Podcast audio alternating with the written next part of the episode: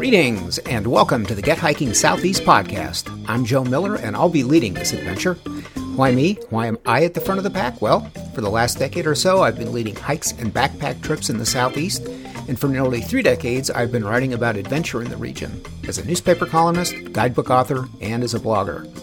Our focus in the Get Hiking Southeast podcast, telling the stories of the hikers and the trails, especially those lesser known trails in the southeastern United States.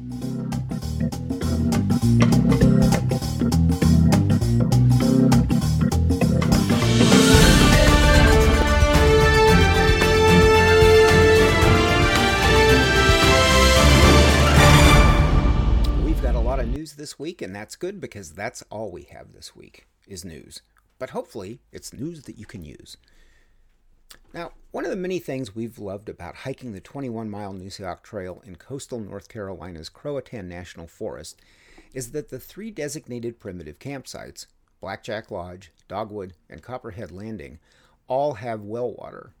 You don't have to filter unless you're the paranoid type. The wells are a bit of an oddity, we've always thought. After all, we don't why don't we see more water wells at other primitive sites? But, you know, hey, who questions a perk, right? Well, those wells are no more. We received word from the Mountains to Sea Trail, which piggybacks on the Neusiok, that the U.S. Forest Service was removing them. In fact, they removed them last week.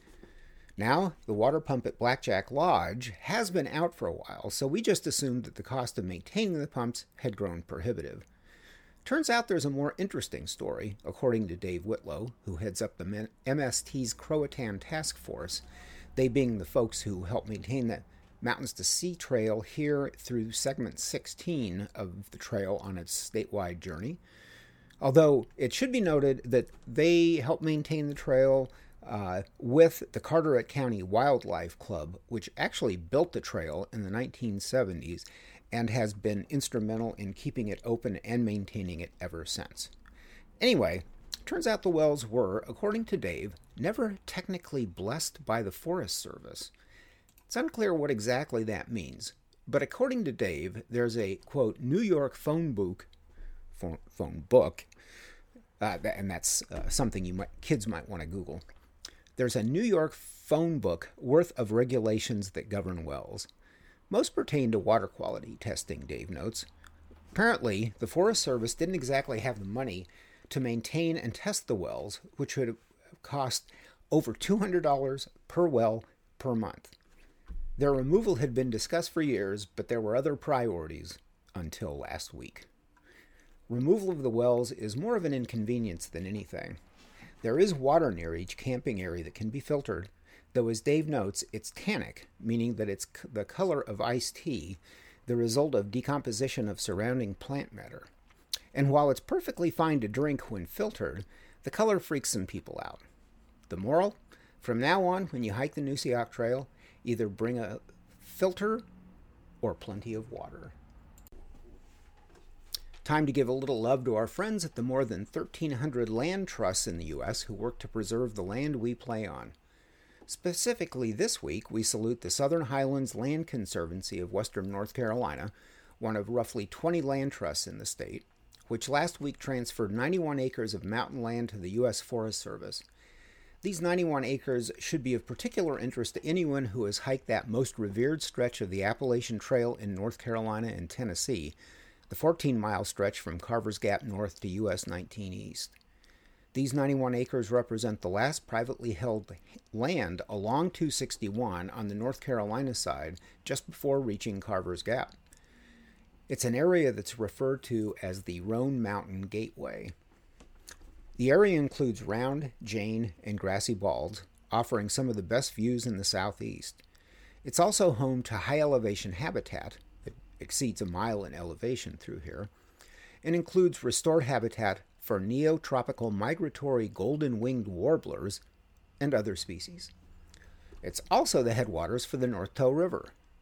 A proposed quarry operation in an area to the north, about 10 miles to the north, would have been visible from Hump and Little Hump Mountains and was the subject of J. Erskine Leutze's 2013 book, Stand Up That Mountain, which chronicled uh, local efforts to keep that quarry from happening. That quarry didn't happen. Um, and the book is a great read. You can find out why it didn't happen. According to a release from the U.S. Forest Service, the property could be used to alleviate crowding at the popular Carver's Gap trailhead. The Southern Appalachian Highlands Conservancy has protected more than 75,000 acres of mountain land since 1974, land that often winds up in the public domain. In North Carolina alone, land trusts have preserved more than 400,000 acres in the state, a good deal of which winds up as land open to the public for recreation. If you've hiked at South Mountains, Eno River, or Hanging Rock state parks, you've likely hiked on land that came into the park system through a land trust. As the weather warms, more campgrounds and recreation areas that close for the winter are beginning to reopen. Along the Blue Ridge Parkway, two popular campgrounds reopened last week the Price Park Campground at milepost 297 and Linville Falls at milepost 314. Mount Pisgah at milepost 408.8 and Crabtree Falls at milepost 339 will both reopen May 28th. Price Park is a good base camp for some stellar hiking along the Blue Ridge Escarpment. Trail around uh, nearby Price Lake is a great spot to catch the sunset. The Mountains to Sea Trail runs through the camp, and you can pick up the 13 mile t- uh, Tanawha Trail that runs south along the base of Grandfather Mountain. Crabtree Falls is another great campground, one that tends to fly under the radar. So if you're having trouble finding a, a campground, a campsite in the summer, there's uh, usually a pretty good bet that you can find a spot at Crabtree Falls, one of our favorites. Mount Pisgah, also a favorite. Uh, the campsites there, a lot of them are nestled in rhododendron, so it's almost impossible to see your neighbor. And the elevation there keeps it pretty cool even on the hottest summer days. In the Shenandoah National Park, the Lewis Mountain and Big Meadow campgrounds are now open. The Matthews Arm, Loft Mountain, and Dundo group campgrounds will reopen May 5th. You can find a complete list of Blue Ridge Parkway and Shenandoah National Park reopenings, including picnic areas, restaurants, and other amenities, at getgoingnc.com. Also reopening is one of our favorite campgrounds, the Mortimer Campground, loaded, located in the Wilson Creek area of Pisgah National Forest. Mortimer is an intimate little campground with just 17 spots in a narrow valley formed by Thorpe's Creek. The, cramp, the campground had been closed since last May, primarily so a bridge could be built to replace a ford that divides the campground. The campground is somewhat centrally located in Wilson Creek. From it, from your campsite, you could hike up Thorpe's Creek and catch the Schoolhouse Ridge Trail for, on a return trip to the campground. It's also a short drive to some of the most popular spots in Wilson Creek, including North Harper Creek, Gragg Prong, Huntfish Falls, Big Lost Cove Cliffs, and Wilson Creek itself.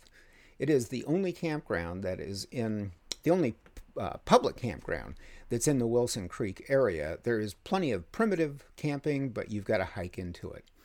So um, I believe all of those spots are walk up uh, campsites.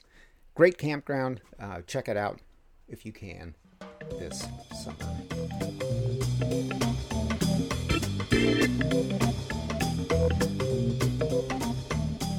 That's our show for this week. I hope you liked it and that you'll be back. In the meantime, a reminder that the Get Hiking Southeast podcast is a part of the Get Hiking and Get Backpacking universe, where instead of just telling you about great places to go, we take you there. Coming up, we have we've had an opening develop for our April backpacking trip to the Wilson Creek area of the Pisgah National Forest. We'll do about four miles of hiking to camp in full backpack, about 14 miles of hiking in day packs, exploring Gragg Prong, Huntfish Falls, Big Lost Cove Cliffs, South Harper Falls, and more. This trip is the weekend of April 23rd through the 25th. Our May trip is a three day, 19 mile loop that starts and ends at the Big East Fork Trailhead in the Pisgah National Forest of central North Carolina and takes in a goodly portion of the Shining Rock Wilderness area. This trip is the weekend of May 7th through 9th.